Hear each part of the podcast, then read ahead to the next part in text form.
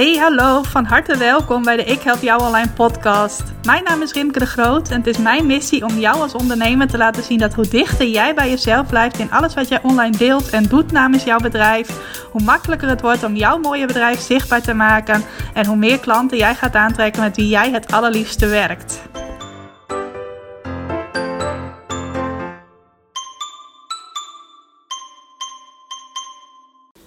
Hey, welkom, van harte welkom bij weer een nieuwe aflevering van de Ik Help Jou Online podcast. Op deze, hier bij mij in elk geval, terwijl ik deze aflevering opneem, stralende zonnige maandag. Voor mij een uh, dag na, een hele speciale dag, want ik was gisteren jarig en ik bereikte de mooie leeftijd van veertig jaar. Nou, dat heb je misschien zelf ook wel. Op het moment dat je een nieuw rond getal bereikt, dat dat dan toch nog net eventjes iets specialer is dan wanneer je uh, bijvoorbeeld zevenendertig wordt of drieënveertig. Ik noem maar eventjes iets. Nou, ik heb het ook heerlijk kunnen vieren. Wat een geluk dat net uh, één dag voordat ik jarig was, uh, allerlei uh, maatregelen zijn afgeschaft of versoepeld. Dus ik mocht gewoon een uh, onbeperkt aantal mensen uitnodigen. Nou, niet dat het hier een, een gigantische groep mensen was. Er waren volgens mij twaalf uh, mensen die uh, gezellig mijn verjaardag kwamen vieren. Nou, ik had er ook nog heerlijk zonnig be- weer bij. Ook nog een geluk. En uh, ja, er was ook nog voetbal op tv. Dat hebben we ook nog buiten gekeken. Maar daar zal ik maar verder niet te veel over zeggen. Niet dat het uh, mijn humeur verder beïnvloedt. Maar uh, ja, toch een beetje jammer als uh, Nederland dan niet even wint op je verjaardag. Maar ik lig daar verder niet wakker van. Ik ben wel een voetballiefhebber. Maar niet beslist een, uh, een diehard oranje fan. Dus ik vind het gewoon leuk om het hele E K te volgen. Blijf ik ook gewoon lekker doen. Ondanks dat Nederland is uitgeschakeld. Maar goed, dit is geen voetbalpodcast. Maar uh, ja, ik heb in elk geval een heerlijke dag gehad. Ik ben lekker wezen lunchen met mijn ouders en mijn broer en schoonzus tussen de middag. In het Van der Valk Hotel dat hier bij mij in de wijk ligt. En daar heb ik ook heel lang niet naartoe gekund. Als je wel eens bij mij bent geweest, dan weet je dat ik daar vaak ook mijn afspraken met klanten plan. Nou, dat hoop ik binnenkort ook weer te kunnen doen. Of daar een leuke lunch te kunnen organiseren. Maar in elk geval heb ik daar gisteren even lekker met uh, mijn uh, familie geluncht. En daarna was er een uh, tuin slash barbecue feest bij mij uh, in de achtertuin. Met de televisie buiten. En al met al was het een hele gezellige dag. Waar ik met heel veel plezier op kan terugkijken. Ook op alle mooie berichtjes die ik gekregen heb. Met name via Facebook. Uh, in mijn klanten Facebookgroep werden allerlei leuke berichtjes geplaatst. En ook op mijn gewone tijdlijn en via de Messenger. Volgens mij heb ik ook nog allemaal felicitaties op LinkedIn. Maar daar ben ik niet zo heel actief. Dus daar heb ik nog helemaal niet gekeken. Ik zag ook dat het allemaal mensen waren die ik verder helemaal niet ken. Ja, een paar die ik wel ken. Maar ook best wel veel mensen die ik helemaal niet ken. Ik weet niet, dat ligt waarschijnlijk aan mij. Maar ik vind dat dan toch een beetje gek om daar felicitaties van uh, te krijgen. Maar ik zal ze later denk ik nog wel eens even, uh, even lezen.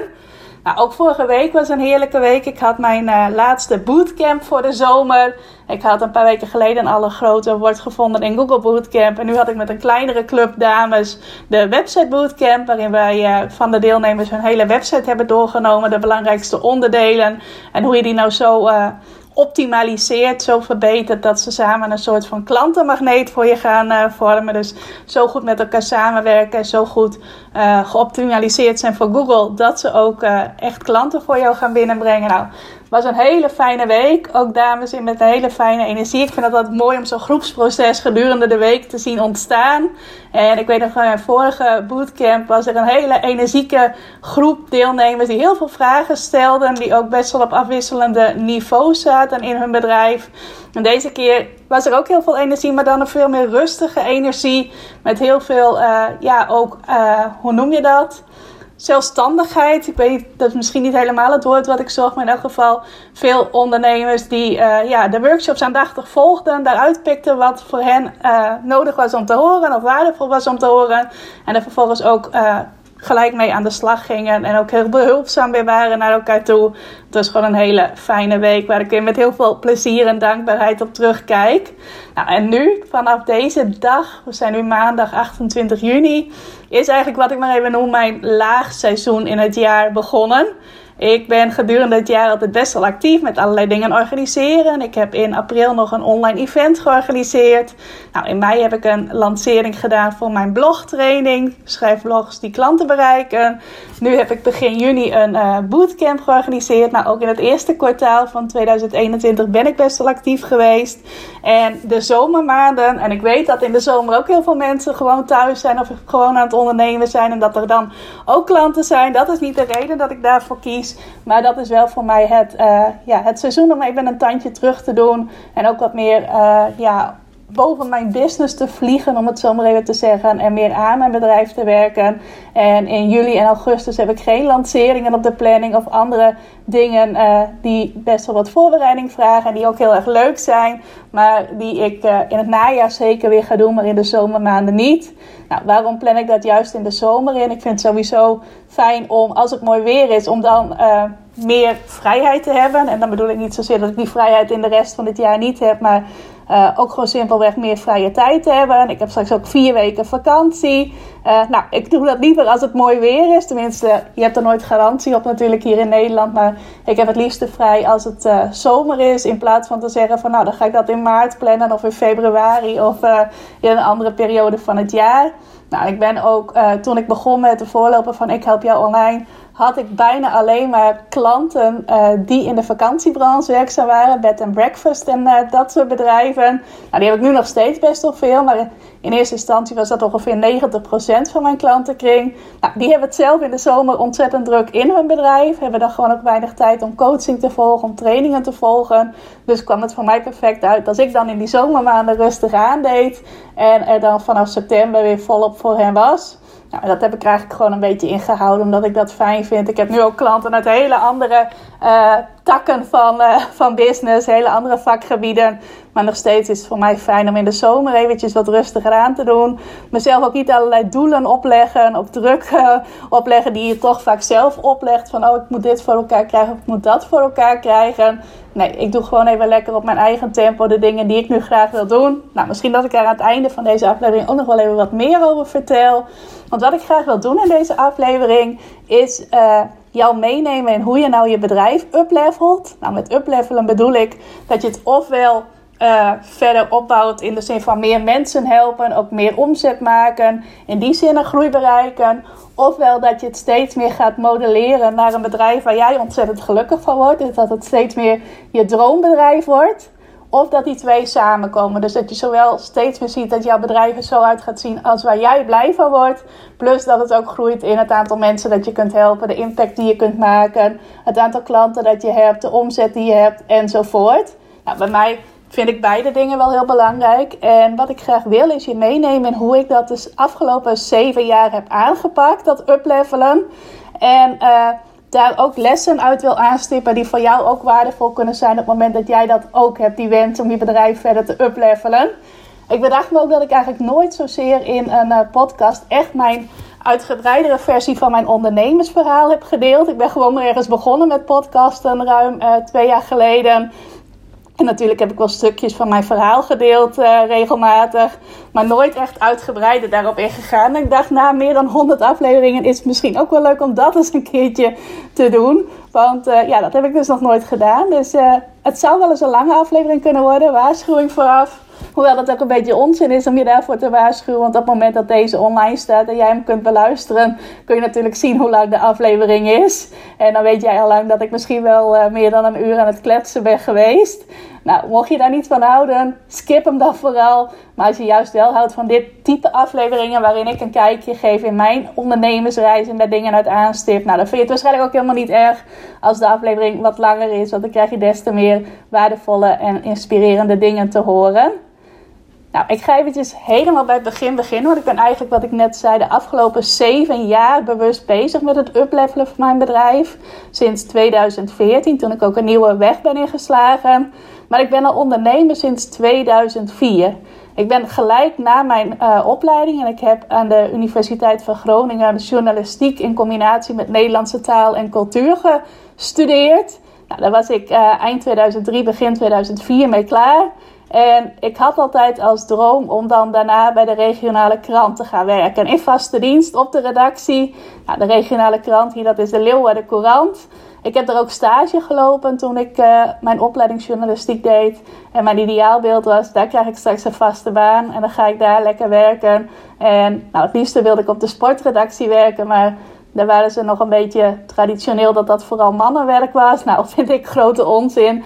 Maar ik dacht, als ik in de re- re- regio actief kan zijn, in de regio actief kan zijn... of uh, op de stadsredactie die je daar ook had, nou, dan teken ik daar ook voor. En dan kan ik altijd nog zien of ik toch ook wat sportverhalen mag maken. Maar goed, net in die periode dat ik was afgestudeerd...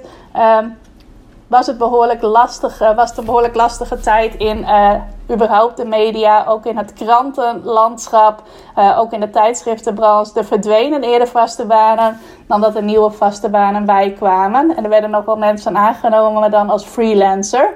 Dus ik uh, had al gauw in de gaten dat een vaste baan bij de regionale krant bemachtigen op dat moment waarschijnlijk niet ging lukken. Nou, ik had natuurlijk wel kunnen proberen, maar ik ben ook wel realistisch dan. En ik weet nog dat ik op een gegeven moment in gesprek was met een buurmeisje van mij. Buurmeisje studeerde ook in, uh, in Delft. Nou, wij komen allebei niet uit een uh, gezin of uit een omgeving waarin veel gestudeerd werd aan de universiteit. Dus uh, als wij allebei in Leeuwarden waren, dan zochten we elkaar wel op om even met elkaar te kletsen over uh, de dingen die ons als uh, studenten uh, interesseerden.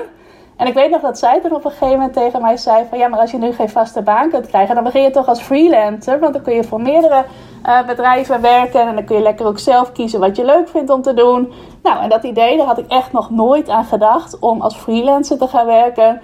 Maar het idee sprak me meteen aan. Ik voelde mij daar meteen wel toe aangetrokken. Nou, het grappige was, ik had in de zomer daarvoor ook nog vakantiewerk gedaan bij diezelfde Leeuwarder Courant.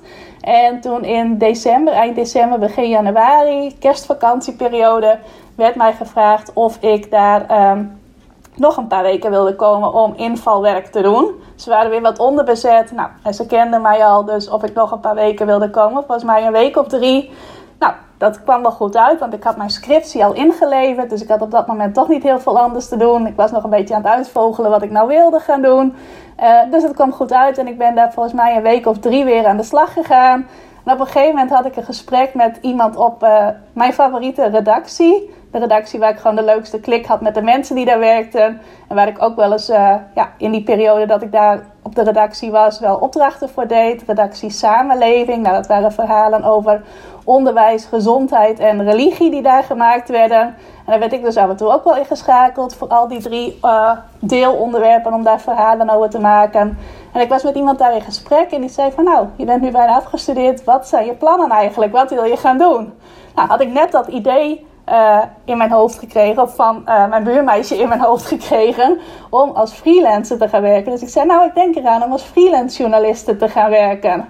Nou, zeiden ze daar, dat komt goed uit, want uh, een van onze vaste redactieleden gaat een paar maanden naar een andere redactie binnen de krant toe, om iemand met zwangerschapsverlof te vervangen. Nou, en wij krijgen er niet een extra redactielid bij, dus wij moeten het ineens met uh, één man minder doen op onze redactie. En uh, ja, we zouden het wel heel fijn vinden als je voor ons ook als freelancer aan de slag gaat. Nou, dat was uh, natuurlijk een gevalletje perfecte timing. Ik vond het heel leuk om voor hen te werken. Ik had dus dat plan om als freelancer te gaan werken. En zo werd ik dus door hen ingeschakeld voor mijn eerste opdrachten. En uh, ja... die datum dat ik als eerste een opdracht kreeg, dat was tweeëntwintig januari. Die markeer ik ook nog altijd als uh, elk jaar dat ik weer een jaar langer ondernemer ben. Nou, ik heb dat met heel veel plezier gedaan. Ik weet nog wel dat ik toen in die eerste maanden nog een beetje op twee gedachten hinkte van... ga ik toch kijken of ik ergens een vaste baan kan krijgen of ga ik dat freelance uh, gebeuren uitbreiden. Had ik op een gegeven moment ook een gesprek voor een werkervaringsplaats, heette dat. Dat was, uh, waren plaatsen die speciaal gecreëerd werden voor uh, ja, beginnende journalisten en redacteuren. Dat was bij een uitgeverij in Nieuwegein, een uitgeverij van sportboeken en tijdschriften. Nou, klonk mij dus als sportliefhebber als muziek in de oren. En ik heb daar gesolliciteerd en ik werd uitgenodigd voor een gesprek in Nieuwegein. En uh, ik weet wel dat er toen wel een gedeelte in mij was die dacht van... oh, ga ik gelukkig worden in Nieuwegein als uh, ras-echte Friesin en echt familiemens... waarbij mijn familie allemaal in Leeuwarden woont, zie ik mezelf daar wel gaan wonen in mijn eentje. Maar goed, ik dacht eerst maar eens kijken hoe ver ik kom... Nou, ik had daar een heel leuk gesprek. En uiteindelijk kreeg ik daar de baan niet. Maar ze zeiden wel, Rimke, jij was een van de weinigen die onze sollicitatiebrief stuurde zonder spelfouten erin. Dus zou je wel op freelance basis voor ons als uh, redacteur, eindredacteur van boeken en tijdschriften willen werken? En wil je een proefop- proefopdracht voor ons doen? Nou, klonk mij wederom als muziek in de oren, want toen had ik ineens twee klanten. Nou, ik heb die proefopdracht gedaan, daar waren ze heel tevreden over. Ik had trouwens totaal onderschat hoeveel uren daarin zaten. Dus ik uh, uh, kreeg maar heel weinig betaald voor heel veel werk. Maar goed, daar leer je dan weer van. En uh, ja, zo had ik ineens twee klanten. Twee klanten waarvoor ik als freelancer werkte. Nou, dat was wel het punt waarop ik zag van oké, okay, ik heb nu al twee klanten. En in die tijd moest je minimaal drie klanten hebben in een jaar om uh, ja, serieus genomen te worden als freelancer. Dus ik dacht, ik moet er sowieso nog eentje bij hebben.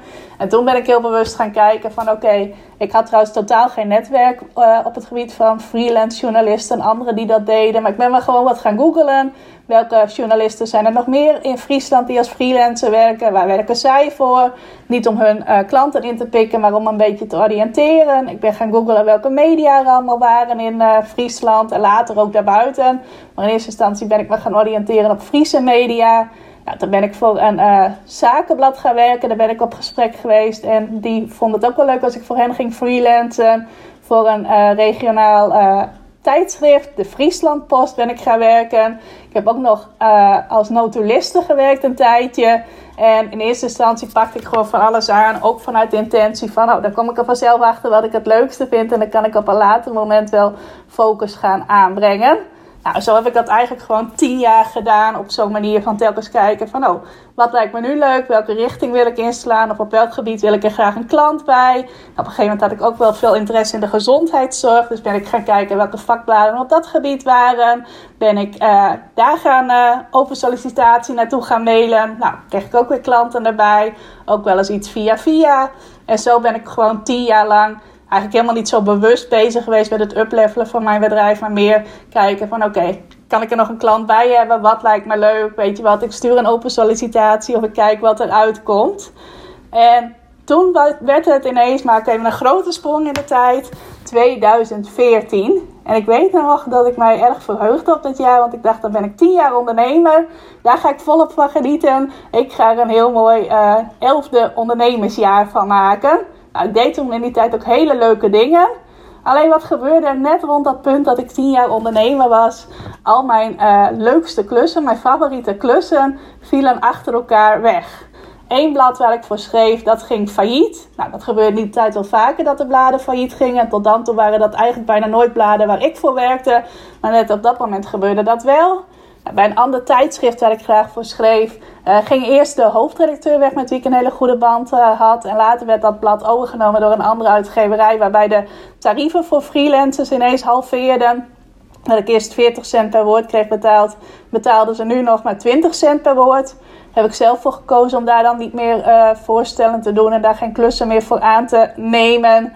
Uh, een ander blad, daar gingen ze over op een nieuwe formule. Voor dat blad uh, Santé, misschien ken je dat, een tijdschrift waar ik uh, heel graag voor wilde schrijven. En toen op een gegeven moment ook uh, uh, ja, binnen was, zoals ze dat dan noemden. Dus daar heb ik meerdere verhalen voor gemaakt. Maar hun formule ging helemaal op de schop, waardoor het type verhalen dat ik maakte, dat waren interviews met topsportvrouwen, daar was ineens geen plek meer voor.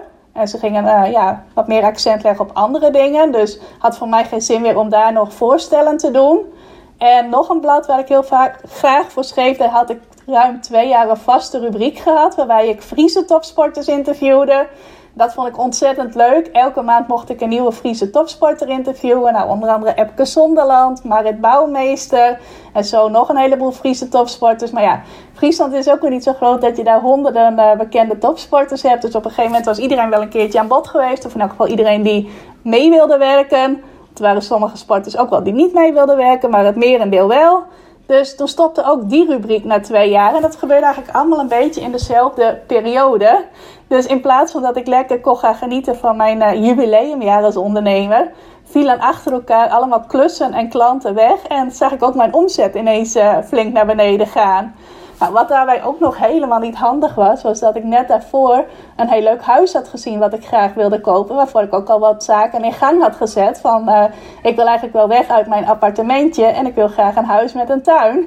En ik zag ineens alles in rook opgaan. Ik dacht, nou, en nu gaat mijn omzet achteruit. En dan kan ik geen hypotheek meer krijgen voor mijn nieuwe huis. En straks kan ik alles helemaal niet betalen. Stress, stress, stress. Zorgen, zorgen, zorgen. Een hoop gepieker in mijn hoofd.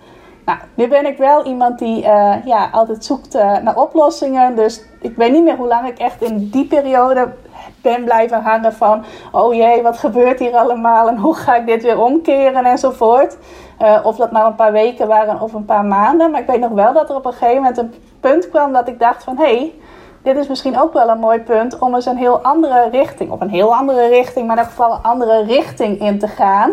Want ik merkte toen ook wel aan mezelf dat ik het hele zweertje in het journalist, journalistenland, in het journalistieke land, dat ik dat, uh, ja, dat me dat een beetje tegen begon te staan. Wat er namelijk was, was dat er steeds meer bladen omvielen, uitgeverijen omvielen en dergelijke, waardoor uh, minder werk beschikbaar kwam. Terwijl er van de opleidingen nog steeds meer en meer en meer nieuwe freelance journalisten kwamen. Want in die tijd begon bijna iedereen die afgestudeerd was als freelancer te werken. Omdat er gewoon steeds minder vaste banen waren. Dus het aanbod aan journalisten werd alleen maar groter, groter, groter. Terwijl de vraag naar mensen die verhalen konden maken alleen maar kleiner, kleiner, kleiner werd. Nou, je kunt je wel voorstellen dat...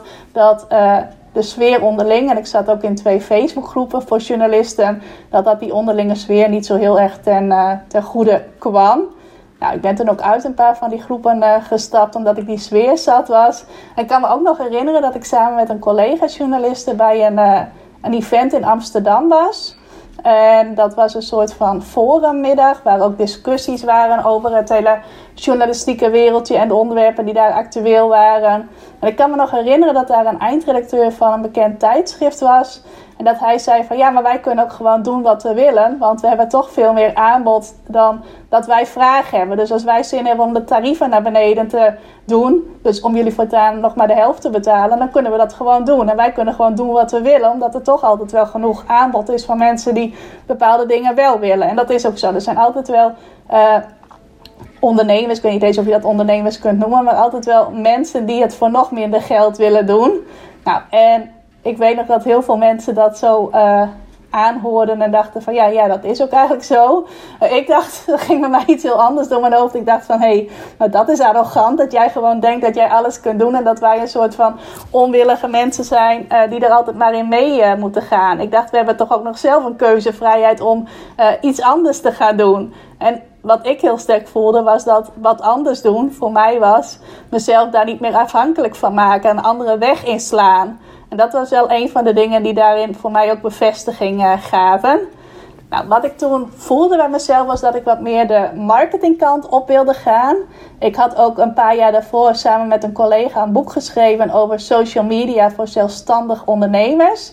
En daarna hadden we ook een paar klussen gekregen, wij samen, om uh, social media te beheren, voor uitgeverijen met name. En ik dacht, dat is wel leuk om daarop door te pakken. Dat we eens gaan kijken, samen met die collega. Ik had dan ook echt in, de, uh, in mijn hoofd van, dan gaan we dat samen opzetten. Nou, zij was er ook gelijk heel enthousiast over. Gaan wij andere bedrijven helpen met hun marketing? Nou, en wij werkten allebei voor een emigratietijdschrift. Ik was daar via haar ook terechtgekomen als freelancer. En... Uh, Het was een vrij logische keuze om te zeggen... wij gaan marketing doen voor bedrijven die actief zijn in de emigratiebranche. Nou, daar waren we beide enthousiast over. Hebben ook lekker plannen zitten maken. Dat was allemaal in het voorjaar van tweeduizend veertien. Ik kreeg er ook weer helemaal zin in van... yes, een nieuwe richting is. Daar gaf ontzettend veel energie. Uh, in plaats van die stress en die zorgen van... oh, er vallen allemaal klussen weg. Nou, iets nieuws geeft altijd weer energie. Dat zul jij waarschijnlijk ook herkennen op het moment dat jij... Uh, een nieuwe weg in wilt slaan en je gaat er stappen in zetten... dat er gelijk alweer nieuwe energie vrijkomt. Nou, toevallig kreeg ik in diezelfde periode ook voor het eerst een, uh, een coach. Er was in uh, een uh, vereniging waar ik lid van was... de Freelancers Associatie... werd een mentorprogramma opgezet... waarbij je je kon uh, inschrijven... om door een uh, meer ervaren journalist gecoacht te worden. Nou... Dat was ook in die periode dat ik nog mij wat zorgen aan het maken was van wat moet ik nou? Ik dacht, ik schrijf me hiervoor in, je weet het maar nooit. Nou, ik weet nog dat er één coach heel populair was, die wilde iedereen hebben. En nou, toevallig kreeg ik die als coach. En uh, nou, dat was iemand die was heel erg voorstander van de koude acquisitie en dergelijke. Allemaal dingen doen die ik eigenlijk helemaal niet zo uh, goed durfde, maar die ik allemaal wel heb gedaan in die periode. En wat wij onder andere deden, die collega en ik dan, was bedrijven benaderen om te vragen of wij een keertje langs mochten komen. Om te kijken of wij die bedrijven konden, uh, konden helpen. Nou, als je wel eens bij een uh, webinar of een challenge van mij bent geweest, dan vertel ik dat verhaal ook wel eens. Dat waren vooral bedrijven die in het midden van het land gevestigd waren. Moet je denken de omgeving Utrecht, uh, Leiden, uh, Rotterdam. Dat gedeelte, vooral Zuid-Holland en de provincie Utrecht. Nou, ik woonde in Leeuwarden, een collega van mij woonde in Groningen. Dus wij ontmoeten elkaar als we naar dat soort afspraken gingen altijd in, uh, in Zwolle. En dan gingen we van daaruit daar naartoe met de trein. En wij hadden, kregen eigenlijk best wel makkelijk afspraken om een keer langs te komen. Nou, in eerste instantie waren we naar een uitgeverij voor emigratiebladen. Een andere uitgeverij dan die waar wij al voor werkten als freelancers. En daar hadden we een leuk gesprek. Alleen het was al snel duidelijk dat de, dat bedrijf, die uitgever, eigenlijk geen budget had om ons in te schakelen. We mochten wel iets voor hem doen, maar dat was uh, eigenlijk werk dat we niet wilden doen. En ook nog voor een hele lage prijs. Dus dat sprak ons niet zo aan. Daar hebben we toen vriendelijk voor bedankt. Nou, zo hebben we meer gesprekken gehad. We hebben ook nog een keer een gesprek gehad bij een uh, heimweewinkel. Ik weet niet of je dat begrip kent, maar er zijn bedrijven die verkopen Uh, typisch Nederlandse producten aan mensen die in het buitenland wonen. Nederlanders die in het buitenland wonen. Zoals hagelslag, drop, stroopwafels. Je kent het wel. Nou, er zijn ook bedrijven die zich daarin gespecialiseerd hebben. En voor een van die bedrijven wilden wij ook wel graag Uh, hun social media marketing doen. Want we zagen dat ze daar nauwelijks actief in waren. En dat dat een heel stuk beter kon. Nou, daar hebben we toen een heel leuk gesprek gehad. Ze waren met een hele delegatie om ons te ontvangen. Volgens mij wel drie of vier mensen. En heel aandachtig en heel veel vragen stellen. Nou, we hadden ook een aantal voorbeelden voorbereid van oh, je zou het zo kunnen aanpakken. En als je het nou zo doet, dan ga je waarschijnlijk veel meer interactie krijgen en veel meer resultaten eruit halen. Nou, ze waren super enthousiast. Wij dachten, dit is wel in de pocket. Hier gaan we wel een klant uithalen. En toen hadden we afgesproken dat ze binnen een week iets zouden laten horen. En we hoorden niks, en we hoorden niks, en we hoorden niks. Nou, toen heeft mijn collega heeft met dat uh, bedrijf gebeld. En toen bleek, we gaan het allemaal zelf doen. Dankjewel voor jullie tips. We gaan al jullie tips zelf in de praktijk brengen. Nou, wij volgden hen toen ook op social media. En we zagen ook alles wat wij genoemd hadden keurig terug op hun, uh, op hun Facebookpagina. Dus ze hadden, uh, ja, dat mag natuurlijk ook op het moment dat je tips geeft. Maar ze hadden keurig alles van ons overgenomen. Zag overigens ook dat ze na een paar maanden wel weer Uh, Uh, ja, door de inspiratie heen waren. Dat ze toen zelf weer moesten bedenken dat het toen weer stil kwam te liggen. Dus inmiddels doen ze volgens mij al uh, jaren niet of nauwelijks aan marketing. Dus we hadden een hoop voor ze kunnen betekenen. Maar goed, dat was toen wel even een, uh, een pittige teleurstelling. En zo hadden we meer van dat soort dingen. We werden heel makkelijk uitgenodigd. Alleen er kwam eigenlijk bijna nooit, of eigenlijk gewoon helemaal nooit echt iets uit voort. Nou, en toen merkte ik ook dat ik het best wel pittig vond om met iemand samen een bedrijf te runnen. En in eerste instantie leek mij dat ideaal, want er waren best wel veel dingen die ik eigenlijk helemaal niet zo durfde. Bijvoorbeeld uh, ja, contact met klanten opnemen, klanten bellen, uh, online zichtbaar zijn was het toen volgens mij, waren we toen volgens mij nog helemaal niet zo mee bezig. Nee, dat was het toen nog helemaal niet, maar vooral dat stukje acquisitie en met name de koude acquisitie, dat was iets waar ik Uh, ja, mezelf niet goed in vond, wat ik ook spannend vond om te doen. En die collega die had juist een achtergrond in de acquisitie. Dus ik dacht, dat is makkelijk. Dan kan zij dat gedeelte voor haar rekening nemen. En dan kan ik meer creatieve ideeën bedenken en dat soort dingen doen. Ik dacht, dat is een ideale taakverdeling. Alleen op een gegeven moment, doordat we een paar teleurstellende ervaringen hadden van uh, gesprekken waar niks uit voortkwam, merkte ik wel aan mijn collega dat zij het steeds minder zag zitten. Dat zij echt het idee had van wij zijn onze tijd aan het verdoen en hier gaat toch niks uitkomen. Terwijl ik wel dacht van nou, uh, er gaat op een gegeven moment wel iets uitkomen. Als we maar gewoon lang genoeg doorgaan en genoeg gesprekken hebben, Uh, dan gaat het echt wel lukken en dan gaan we hier echt wel een goed lopend bedrijf van maken. Dus ik merkte al dat we daar heel anders in stonden. En achteraf heb ik wel geleerd dat het ene, daar sta je er meer in met de sprinthouding. Van oh, we doen een paar dingen en daar moet iets uitkomen en hoppatee. Terwijl ik er meer met het, uh, de visie van een marathonloper in stond. Nou wil ik niet zeggen dat dat beter is dan uh, het, een sprinter zijn. Maar ik kon achteraf wel heel goed zien waar het tussen ons uh, ja, steeds verder uit elkaar ging. Nou, het gevolg was ook dat ik gewoon tijd bleef steken in onze... Uh, opbouw van ons bedrijf, terwijl uh, mijn collega vooral uh, aan het mopperen was dat het niet zo heel veel uh, werd. Overigens kregen we wel een klant en dat was toen na uh, een paar maanden dat we bezig waren. Dat was eigenlijk een beetje rond diezelfde tijd dat we die teleurstellende ervaring hadden met die heimweewinkel die onze ideeën min of meer had uh, ingepikt. Hadden we ook leuk contact met een makelaar, een makelaar in Spanje die tweede huizen verkocht aan uh, ondernemers in Nederland en België. En die wilde wel ons telefonisch spreken. Die persoon die konden we niet zo makkelijk opzoeken natuurlijk, want die woonde in Spanje. Hij was ook niet zo van het skypen. Zoomen deden wij toen volgens mij ook nog helemaal niet. Maar hij wilde wel uh, even bellen met ons. Nou, liefst had ik dat natuurlijk afgeschoven op mijn collega. Maar uiteindelijk kwam het erop uit dat ik hen zou bellen. Nou, op dat moment als ik telefonische acquisitie deed, dan ging dat bij mij vaak zo dat ik dan bedacht om dat 's ochtends vroeg wel te doen. Maar dan zag ik er zo tegenop dat ik uiteindelijk uh, wel allerlei huishoudelijke klusjes had gedaan. En alles op mijn to-do-lijst had gedaan. Maar dan op een gegeven moment nog steeds dat telefoontje niet had gepleegd. Maar goed, aan het einde van de middag, half vier of vier uur of zoiets, ik toch bellen. En ik had gelijk de makelaar aan de telefoon. Nou, gelijk ook een heel leuk gesprek. Ik had wel wat dingetjes voorbereid en ook wat voorbeelden weer van wat wij voor hen konden doen. En uh, ook bedacht van, we bieden eerst een proefmaand aan. We gaan eerst een maand op proef voor hen de social media beheren. Volgens mij was dat toen alleen nog... Nee, het was niet alleen Facebook. Het was Facebook en Twitter. We gingen hun Facebook en hun Twitter-account uh, beheren. Dat was het idee. Nou, hij was hartstikke enthousiast en hij ging meteen in op dat voorstel voor die proefmaand. Dus we hadden ineens toch een klant. Nou, daar zijn we toen ook samen die uh, social media voor gaan beheren. Ik deed het de ene dag en mijn collega de andere dag. Of ik de ene week en zij de andere week. Weet ik niet meer, doet er ook niet toe. Maar zo hadden we dus wel een klant. En dat was voor mij wel zo'n signaal van oké, okay, dit werkt wel. Alleen we moeten er nog wat meer tijd in stoppen. We moeten nog wat meer geduld hebben. En we gaan dit echt wel uitbouwen. Maar mijn collega stond daar dus anders in. Nou... Op een gegeven moment in het begin van tweeduizend vijftien is dat ook stuk gelopen. Ging mijn collega andere plannen maken om toch meer op iets anders te gaan specialiseren. En dat voor haarzelf te gaan doen.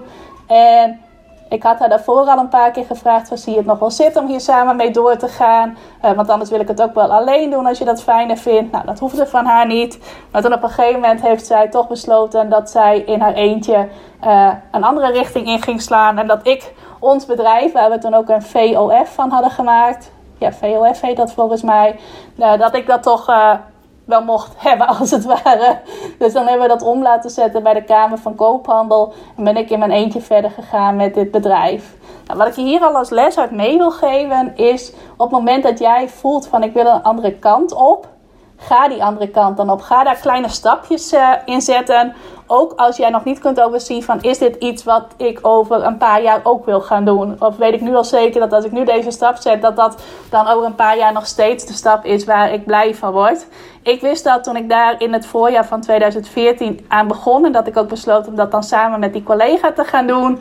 wist ik ook helemaal niet waar het op uit zou, ko- zou lopen. Had ik geen idee dat het nu zeven jaar geleden dat bedrijf zou zijn zoals ik dat nu heb. Alleen je gaat alleen maar ontdekken waar je uiteindelijk naartoe wil... als je begint met een eerste stap en als vervolg daarop een volgende stap zet... en dan weer een stap, en dan weer een stap, en dan weer een stap. Nou, en wat ik je ook mee wil geven is... Um, ga er ook vanuit dat er ook wel eens een teleurstelling op je pad zal komen... Maar dat het ook zo kan zijn dat je daar op een later moment heel anders op terugkijkt. Bijvoorbeeld toen mijn collega toch uh, zei van... ja, ik wil toch stoppen met ons gezamenlijke bedrijf. Terwijl ik het haar al een paar keer gevraagd had. En toen zei ze van niet. Uh, en toen ze dat dan toch zei, dan kwam dat bij mij best wel hard aan. Want ik dacht, oh jee, en hoe moet het nou? En nu moet ik dit in mijn eentje doen. Nou, die begeleiding van die coach die ik had was toen op dat moment ook al gestopt. Dus ik dacht van, oh, nu moet ik het allemaal in mijn eentje alsnog gaan uitvinden. Plus, ik moest ineens ook die dingen gaan doen die ik altijd lekker bij haar op het bordje probeerde te gooien. Alles wat met acquisitie te maken had en dergelijke. Nou, en achteraf kijk ik daar heel positief op terug. Want ik denk dat dat alleen maar ontzettend goed voor mij is geweest. Dat ik er uh, ja, niet helemaal alleen voor kwam te staan. Maar wel veel meer dingen zelf moest gaan doen. Dingen zelf gaan uitvinden. Maar ook zelf dat acquisitiestukje uh, gaan, uh, gaan uitvoeren. Allemaal dat soort dingen. En achteraf zie ik echt van, oh die stap en die moest ook gewoon op mijn pad komen om echt te groeien als ondernemer en echt te gaan uplevelen. Niet alleen in mijn bedrijf, maar ook als, uh, als persoon. Nou, en dat is iets wat jou waarschijnlijk ook gaat gebeuren. Dat je uh, dingen gaat ervaren. Zeker in het begin als je alles nog aan het uitvinden bent. En wel die stapjes aan het zetten bent. Maar misschien nog wat wankele stapjes. Dat er dan ook dingen gaan gebeuren die jij uh, als een teleurstelling ervaart. Bijvoorbeeld bij ons ook al die gesprekken die op niets uitdraaiden. Of uh, dat bedrijf dat zei van dankjewel voor jullie ideeën. We gaan het zelf proberen.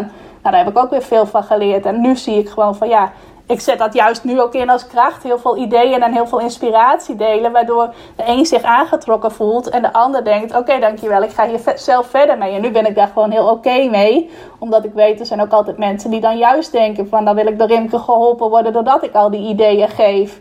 En ja, we hebben toen denk ik toevallig gewoon een uh, bedrijf getroffen dat daar even wat anders in stond. En dat was oké. Okay. Maar dat wil ik je echt meegeven. Ga die stappen zetten. Ga ook uh, incalculeren dat er wel eens iets mis zal gaan. Voor zover je dat mis kunt noemen. Of dat je een teleurstelling gaat ervaren. Maar dat dat ook weer een aanwijzing is om te zien waar wil ik dan wel naartoe. En welke uplevel wil ik nu gaan maken. Nou, en voor mij kwam uit dat hele uh, gebeuren van dat samen een bedrijf opzetten en samen uh, een bepaalde richting inslaan, namelijk marketing uit handen nemen, kwam ook uh, het inzicht voor dat ik uiteindelijk toch net even iets anders wilde.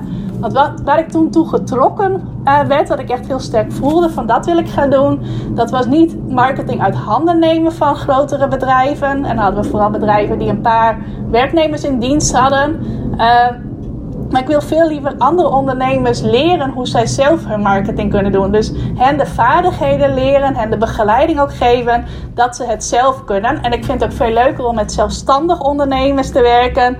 Mensen die ook vanuit die dromen, van die passie zijn begonnen met hun ondernemerschap, zoals dat bij mij ook gold. Uh, en met hen gaan werken, hen dingen gaan leren, in plaats van het iemand uit handen nemen. En dat voelde ik heel sterk. Was trouwens ook doordat ik iemand geïnterviewd had. Iemand, uh, een leuke dame die in die tijd in New York woonde. En zij had een online bedrijf. Zij gaf online trainingen aan andere ondernemers. Nou, ter voorbereiding op het interview had ik ook op haar website gekeken. En ik dacht van wow, maar wat jij doet, dat is leuk.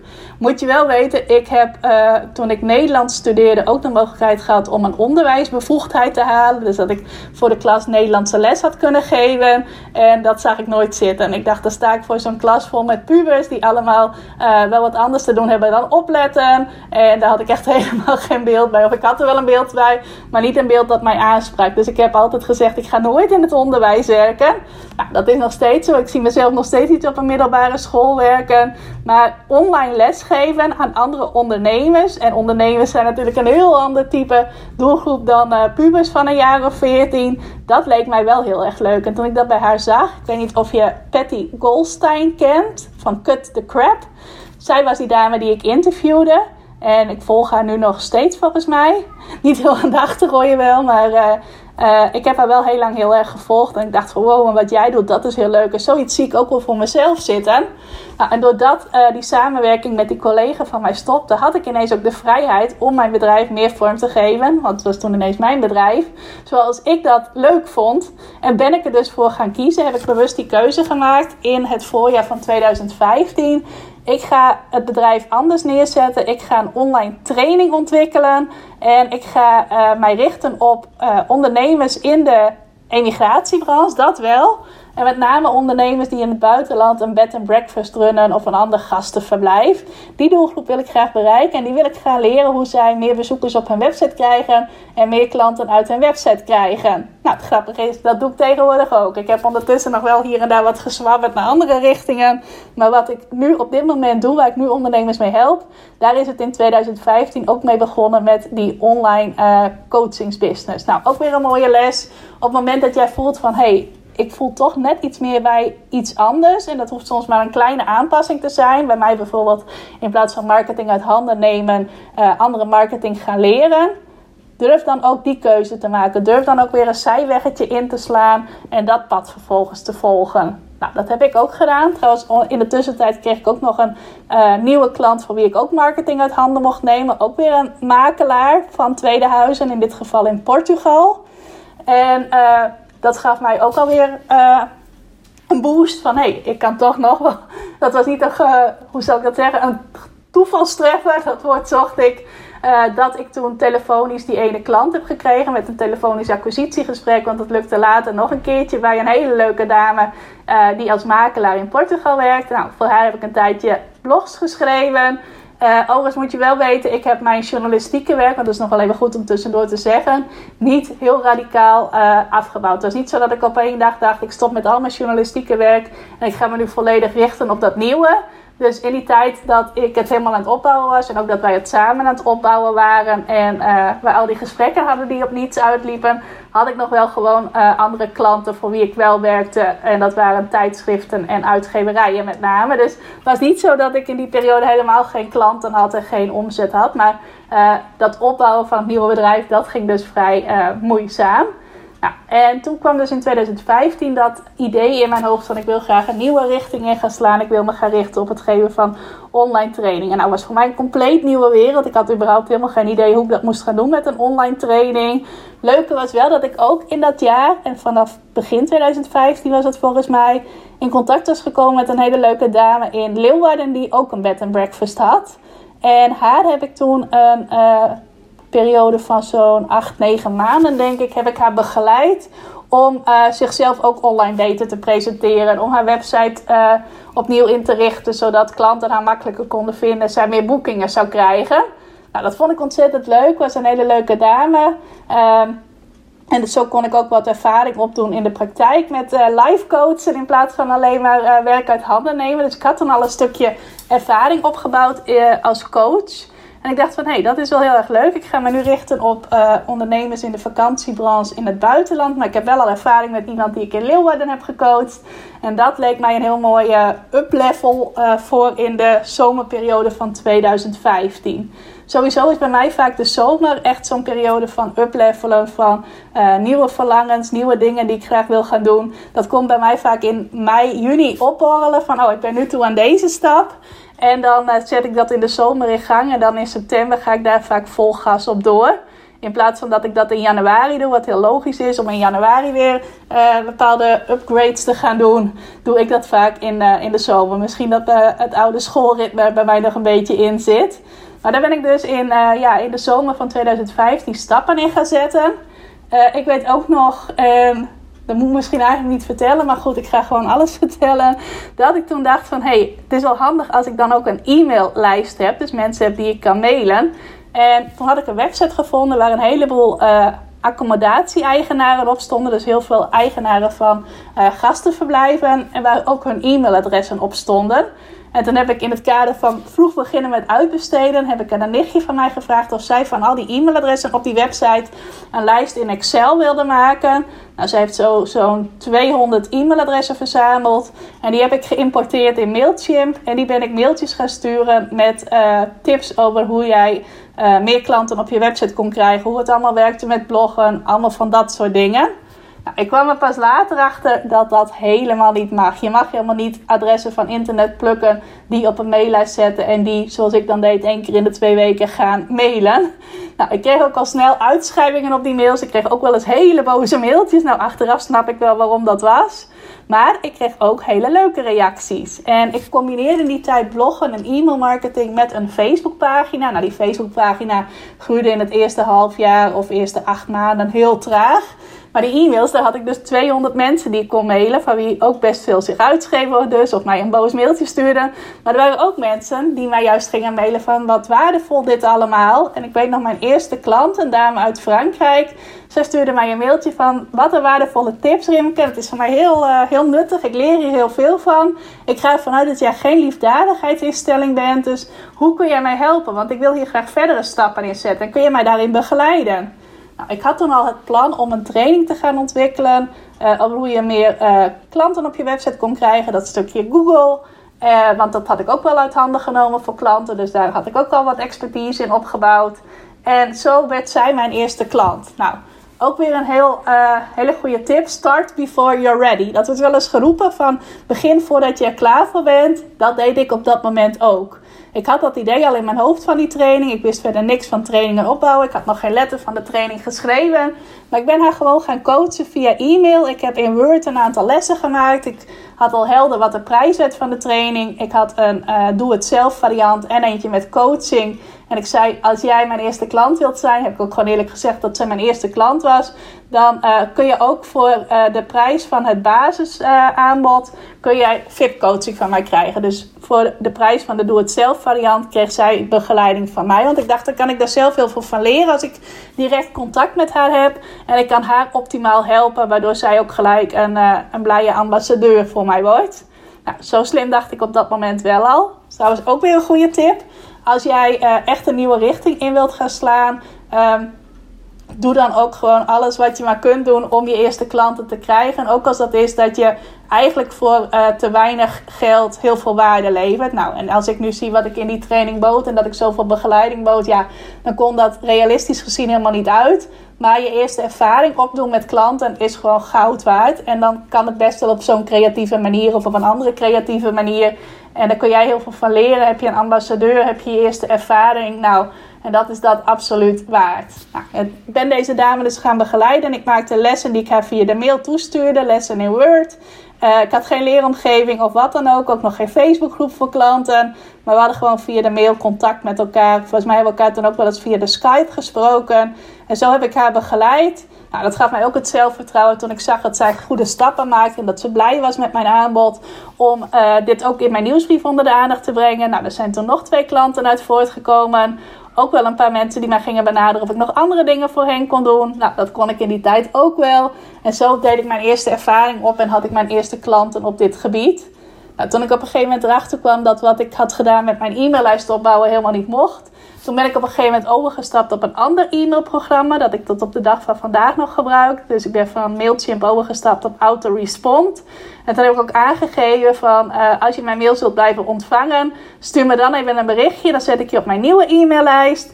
En dan, uh, dan blijf ik je mailen. Op het moment dat ik niets van je hoor, hoor jij ook niets meer van mij. Waardoor ik dacht van nou, dan heb ik nu mijn nieuwe e-maillijst en mijn nieuwe e-mailprogramma gewoon op de correcte manier opgebouwd. Nou, ik weet ook nog dat ik toen in het voorjaar van tweeduizend zestien een paar trainingen weg ga volgen. Onder andere een training waarin je leerde hoe je klanten naar jou toe kon laten komen. In plaats van uh, dat je zelf op ze moest jagen, om het zo maar te noemen. Dus in plaats van koude acquisitie, hoe je warme acquisitie kon doen.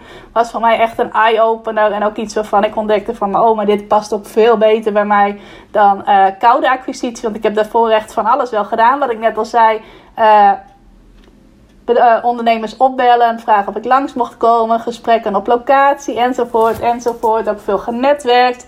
Allemaal dingen waarvan ik uh, toen eigenlijk al merkte van dit past niet goed bij mij. Maar het was op dat moment het enige wat ik kende. Op het moment dat je met mij een keer een discussie aan wil gaan van je weet pas of het voor je werkt als je het geprobeerd hebt. Kan ik je zo een hele lijst geven met allerlei dingen die ik geprobeerd heb. En over het algemeen ook niet één keertje geprobeerd heb, maar meerdere keren geprobeerd heb.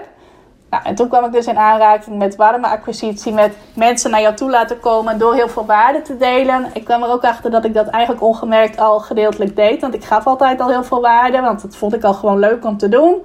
Uh, maar dat het ook wel slim was om daar dan af en toe een aanbod aan te koppelen. Ik ben dan ook training gaan volgen bij Anna Raaimakers, ken je misschien ook wel, de Facebook Queen. Uh, volgens mij heb ik haar wel vaker genoemd in een podcast van mij.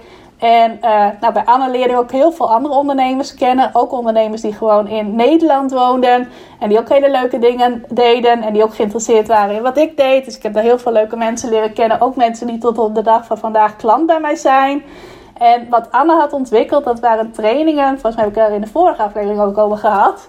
Uh, waarbij je elke dag een mailtje van haar ontving met een tip of inspiratie en een opdracht. En die opdracht kon je dan uitwerken in de bijbehorende Facebookgroep. En naast dat ik de training heel waardevol vond, ben ik ook altijd iemand die analyseert van hey, hoe zit een verdienmodel van iemand anders in elkaar? En kan ik daar misschien ook iets mee? Nou, en door het model van Anne werd ik geïnspireerd om zelf ook zoiets te gaan opzetten voor bloggen. Nou, toen ben ik een blogclub begonnen. Dat was dan weer in de zomer van tweeduizend zestien. Dat ik dacht, dat moet de volgende uplevel worden. Dat ik iets heb waarbij ik in één keer met een uh, ja, relatief eenvoudig aanbod een heleboel mensen kan helpen. Misschien wel duizend mensen kan helpen. Nou, en dat zat zo in elkaar dat mensen zich daarvoor konden inschrijven voor maar zevenenveertig euro voor een heel jaar. En dan ontvingen ze vier keer per week tips van mij op het gebied van bloggen. En kregen ze ook opdrachten. Er was ook een Facebookgroep bij. Ik zag dat dat wel heel erg leuk was als je je klanten allemaal samen kon brengen in een Facebookgroep. En de tips stuurde ik allemaal via de mail. Die ontvingen de deelnemers dan per mail. En ik dacht, dat ga ik uh, na de zomer lanceren. Volgens mij startte dat ook op één september. En dan ga ik daar mijn nieuwe uh, model van maken. Daarvoor had ik dus die online training die ik gaf. En waarbij ik ondernemers één op één begeleide. Maar ik dacht, nu ga ik een blogclub starten waar heel veel mensen in kunnen stappen. En ik had ook bij Anne gezien dat zij in haar trainingen honderden mensen had. Of soms zelfs wel meer dan duizend deelnemers. Nou, ik dacht, als ik dat ook heb, dat wordt uh, ja, een top uh, verdienmodel. Waar ik even niet op gelet had, was dat ik op dat moment veel minder bekend, nu nog steeds trouwens, maar veel minder bekendheid had dan Anna. Anna had bijna vijftigduizend uh, Facebook-fans. Zij heeft volgens mij een hele grote e-maillijst waar ook tienduizenden mensen op staan. Nou, ik had op dat moment denk ik tweehonderdvijftig Facebook-fans en misschien driehonderd mensen op mijn e-maillijst. Dus waar het voor haar heel makkelijk ging, gewoon simpelweg omdat zij die volumes had, maar ook omdat ze gewoon ontzettend goed is in haar, uh, in haar werk en wat ze doet en in haar marketing ook. Laat ik dat ook zeker benoemen. Uh, ja, had zij gewoon duizenden deelnemers, honderden deelnemers per training. Ze heeft op een gegeven moment ook meerdere van dit soort trainingen opgezet, waarvan ik ook meerdere gevolgd heb bij haar. Uh, nou, daar kwamen er bij mij dus, toen ik het lanceerde, vier aanmeldingen. Dus ik had vier klanten voor zevenenveertig euro. En in eerste instantie kreeg ik het ook niet voor elkaar om dat verder uit te bouwen. Nou, je hoeft geen uh, goede rekenaar te zijn om uit te rekenen dat je van vier keer zevenenveertig euro geen fulltime bedrijf kunt, uh, kunt starten. Dat was dus niet eens zevenenveertig euro per maand, maar zevenenveertig euro voor een heel jaar. Nou, op een gegeven moment gedurende uh, dat najaar van tweeduizend zestien begon het bij mij wel te borrelen van hoe kan ik dat dan verder uitbreiden. Heb ik bedacht om uh, mensen eerst een proefmaand te laten volgen. Dus ik kon dus eerst een maand gratis tips krijgen. En daarna konden ze kiezen of ze de andere elf maanden ook wilden volgen. Nou, dat werkte wel behoorlijk goed. Ik gaf in die tijd ook Facebook Live, vragenuurtjes via Facebook Live, zoals ik dat nu ook nog steeds doe. En dat sprak wel heel veel ondernemers aan. Er was best wel veel... Uh, waren veel ondernemers die instapten voor die proefmaand en die vervolgens ook doorstroomden naar de rest van, uh, van de training. En die dus uh, ook voor die zevenenveertig euro meededen. Maar uiteindelijk zat ik volgens mij op een stuk of dertig deelnemers. Nou, dat was nog steeds niet gigantisch.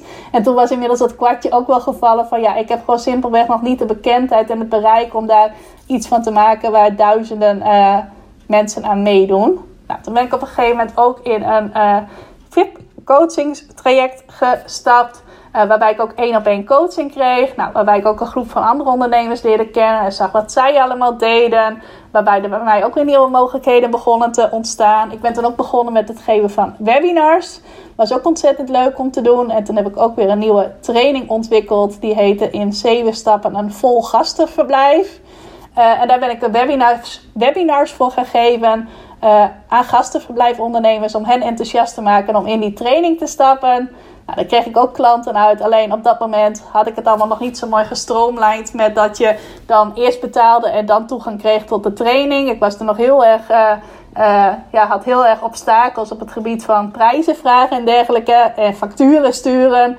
Dus ik begon al met die deelnemers voordat ze überhaupt betaald hadden. En toen dacht ik van wat is eigenlijk het goede moment om een factuur te sturen. Nou, gevolg was dat die deelnemers uh, bleven hangen bij de eerste of de tweede les. En voor mij dat punt uh, om een factuur te sturen helemaal niet kwam. Dus dat was eigenlijk niet zo'n heel groot succes. Maar wel weer een heel mooi leerpunt. Van hey, ik moet dat ook veel duidelijker gaan maken. Uh, met betalen, betalingen en zo. Hoe dat allemaal uh, op mijn voorwaarden gaat. In plaats van halverwege maar te zien hoe ik het ga aanpakken. Nou, toen ben ik ook met een online betalingssysteem gaan werken. Waarbij het ook gewoon simpelweg zo is. Je betaalt eerst voor de training. Dan krijg je toegang. En dan ga ik je ook coachen. Dus dat was ook weer een heel nuttig leerpunt voor mij. Nou, en op een gegeven moment kwam ook, doordat ik dat coachingstraject volgde, kwam ik er ook achter van, hé, hey, die ondernemers die in Nederland wonen, en dat wist ik al, maar doordat ik ze nu ook in een coachingstraject zag en sprak, uh, die hebben eigenlijk gewoon dezelfde uitdagingen als ondernemers die in het buitenland wonen. En ik dacht altijd van ja, in het buitenland heb je niet zo makkelijk toegang tot allerlei trainingen en events en dergelijke, zoals we dat in Nederland heel sterk hebben. Um, Maar in Nederland heeft iedereen toegang tot allerlei coaches en kennis. Dus wat voegt het dan nog toe als ik mij ook op die markt ga begeven? Maar toen merkte ik al snel dat uh, er ook in Nederland nog genoeg ondernemers waren die daar behoefte aan hadden. En ook veel ondernemers die juist met mijn manier van dingen uitleggen. En ik hou ervan om het simpel te houden. Heel erg resoneerden. Dus dat was voor mij wel een kwartje dat viel van, oh, ik kan me ook op een bredere doelgroep gaan richten. Nou is het natuurlijk heel slim om in eerste instantie een smalle doelgroep te hebben. Maar uh, toen heb ik mijn doelgroep wel breder gemaakt. En toen heb ik in eerste instantie had ik het idee, nee, dat, dan ga ik even een stapje te ver. Nee. In eerste instantie had ik wel een idee, maar dat was niet het idee dat me nou te binnen schoot. Maar ik merkte wel dat toen in, de, uh, in het voorjaar van twintig zeventien ik weer een nieuwe uplevel aan voelde komen. Dat gebeurt bij mij altijd dus in die periode dat er weer iets in mijn hoofd komt. En dat kwam doordat ik in de tussentijd ook een uh, leuk stel uit Canada was gaan volgen. Nou, dat was ook weer de een die volgde ik en die had het weer over die en die had het weer over die. En toen ging ik daar een podcast van luisteren. Toen hoorde ik ineens de dame van dat stel daar en die sprak mij heel erg aan. En dat waren ondernemers die een membership runden. Oftewel een lidmaatschapsmodel waarbij je verschillende trainingen kon volgen voor een vast bedrag per maand of per jaar. En uh, dat heet dan een membership. Nou, dus waarschijnlijk ken je het wel. En ik dacht, dat is leuk. Dat lijkt mij ook heel erg leuk. Dat spreekt mij ook heel erg aan. Net zoals ik toen bij Anna Raaimakers dat model zag met die uh, mailtjes die je dan elke dag ontving. Dat dat model mij heel erg aansprak. Zag ik nu hun model met dat membership. Ik dacht van, hé, hey, dat is er in Nederland nog helemaal niet zoveel. Dat ziet er heel leuk uit. Het lijkt mij zelf ook heel waardevol. Ik ben dan ook bij hen in het membership gestapt. Om hun bedrijf aan de achterkant te kunnen bekijken. En ook gewoon om er heel veel inhoudelijk van te leren. Want het sprak mij heel erg aan. En dat ben ik dus uh, gaan volgen. Dat was mijn eerste stap op het gebied van internationale coaching volgen. En vervolgens ben ik ook gaan uitvinden van, hey, hoe kan ik dat ook gaan opzetten? Nou, toen kwam ik ook bij het punt dat het wel handig was om een online leeromgeving te hebben. Ook weer een upgrade, ook weer een uplevel. En dat is ook weer iets wat ik jou kan meegeven. Je kunt ook op een gegeven moment, als je aan het uplevelen bent, op punten komen dat je uh, best wel een flinke investering moet gaan doen. Nou, dat is ook weer zo'n punt waarbij je misschien geneigd bent om Uh, het voor je uit te schuiven, dat de uitstelleritis om de hoek komt kijken. Uh, maar ook dan, op het moment dat je voor zo'n uitdaging wordt gesteld, en ik had op dat moment wel al behoorlijk in coaching geïnvesteerd, maar nog niet zozeer in zoiets als een leeromgeving, trek je dan niet terug. Ga die stap wel zetten. Nou, en ik moest die online leeromgeving, de keuze daarin moest ik eigenlijk maken voordat ik mijn eerste klanten had. Want ik wilde graag een paar dingen klaar hebben staan voordat ik mijn membership ging lanceren. En ik weet nog dat ik toen een aantal websitebouwers heb gevraagd of zij een leeromgeving voor mij op maat konden ontwikkelen. En dat ik toen zo schrok van de prijzen die daarbij hoorden. Dat ging al gauw richting de drieduizend, vierduizend euro. Dat uh, ja, ik wel geneigd was om het dan maar terug te trekken en te zeggen van, Hmm, misschien kan ik toch in een Facebookgroep starten. Ik pak ondertussen trouwens even een slokje water.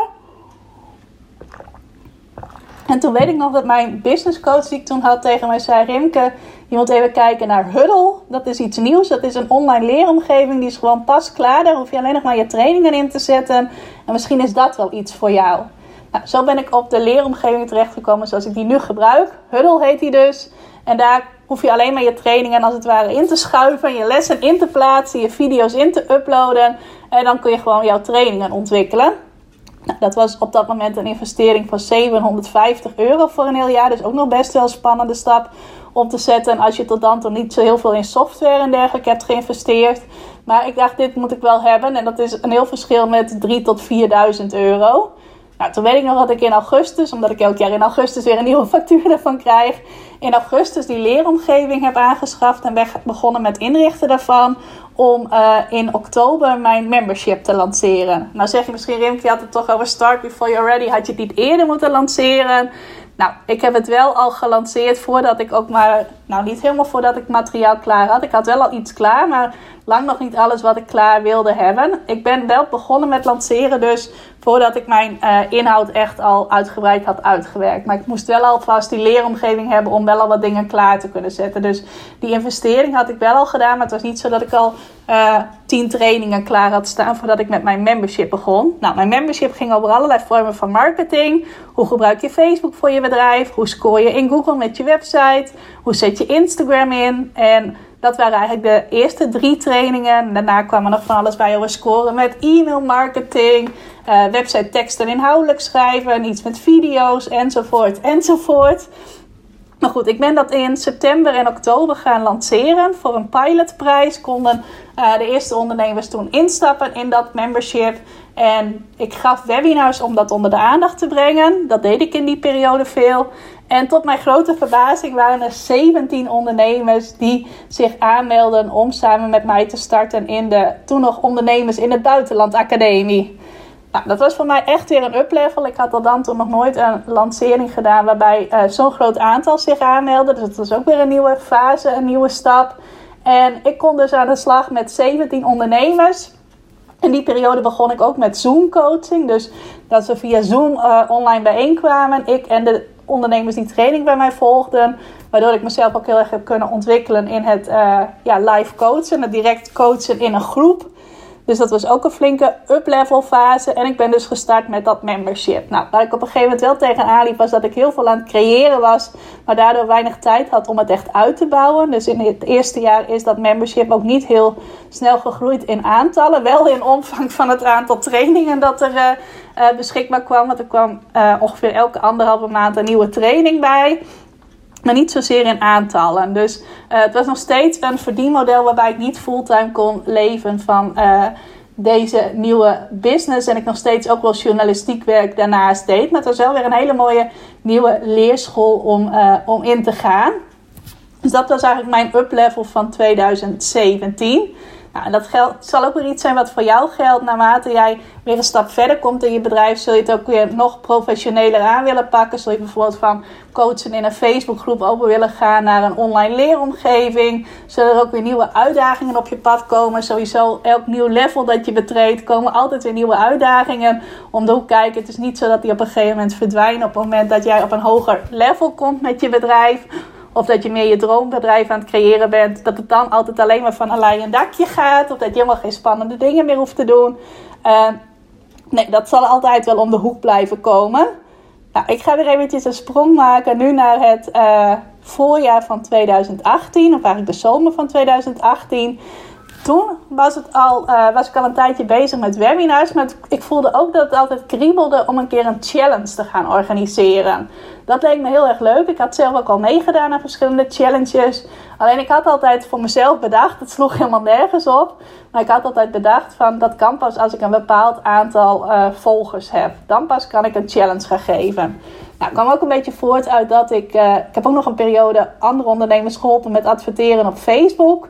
En ik werd ook wel gevraagd, de ondernemers die dan een challenge organiseerden, om hen te begeleiden uh, op het gebied van Facebook adverteren, bij het werven van deelnemers voor hun challenge. En dan zag ik vaak dat zij relatief weinig deelnemers hadden. Dus dat er vijftien mensen meededen of twintig mensen meededen. Nou, dat is ook hartstikke mooi als je dat aantal deelnemers hebt. Alleen ik dacht van ja, daar doe ik het niet voor. Ik wil gelijk honderd deelnemers of meer. En uh, ja, ik zag ook vaak dat op het moment dat je vijftien deelnemers aan een challenge had en je deed dan een betaald aanbod, dat er dan nul of één persoon doorstroomde. Nou, en ik dacht van ja, dat soort aantallen, ik ga toch voor wat meer. Dus ik wacht eerst tot ik meer bekendheid heb en dan ga ik een challenge organiseren. Nou, in twintig achttien in de zomer dacht ik, nu moet het toch echt gaan gebeuren. Ik ga dit najaar een grote challenge geven. Nou, ik dacht ook, daar moet ik dan naartoe gaan werken. Moet ik een soort van pre-lancering gaan doen. Dus dat ik eerst een tijdje uh, allerlei waarden ga delen rond het onderwerp waar mijn challenge ook over zal gaan. Dan ga ik mensen uitnodigen om mee te doen aan mijn challenge. Aan het einde van de challenge ga ik mijn uh, membership, mijn lidmaatschap van mijn Ik Help Jou Online Academie, zoals het toen heette, uh, ga ik onder de aandacht brengen. Nou, dat ben ik gaan doen. Ik ben dat in de zomer al gaan voorbereiden. Uh, eerste challenge komt altijd veel bij kijken. Zeker op het moment, ja, geldt bij alles wat je voor het eerst doet, dat je dan er meer voorbereiding voor nodig hebt. Wat mijn idee was voor de challenge was elke ochtend een live workshop geven. Elke avond live coachen in de groep. Dus ik was ook nog elke avond op Facebook live in die groep actief om mensen te helpen. En ik gaf dus elke ochtend een workshop. Ik weet niet meer helemaal over welk thema dat ging. Maar uh, ik... dook in het diepe en ik dacht, ik ga nu een challenge geven. Nou, in eerste instantie had ik in mijn hoofd zitten, de, ik wil graag driehonderd deelnemers aan die challenge. Achteraf uh, bleek dat niet helemaal realistisch. Deden er negentig mensen ongeveer mee, wat een ontzettend mooi aantal is. En achteraf kon ik ook echt zien van, hé, hey, waarom zat je zo op die driehonderd? Want negentig is toch ook fantastisch als je zoiets voor het eerst doet. Uh, ook weer zoiets wat een vertekend beeld kan geven. Als je iets voor het eerst doet, kun je daar een beeld bij hebben van, oh, dat moet het zo en zo uitpakken. Terwijl je achteraf vaak terug kunt zien van, nou, het aantal dat het was of hoe het is uitgepakt überhaupt. Misschien zit er helemaal geen aantal verbonden aan dat wat jij wilt gaan doen. Is toch ook al hartstikke mooi. Nou, zo kon ik er achteraf ook op terugkijken. Ik heb een hele mooie week gehad. Het was ontzettend leuk om te doen. Ik kwam er ook gelijk achter, oh, dit is echt iets voor mij. Om een hele week met een groep mensen te werken. Er was dus ook een Facebookgroep bij waar de deelnemers uh, lid van konden zijn.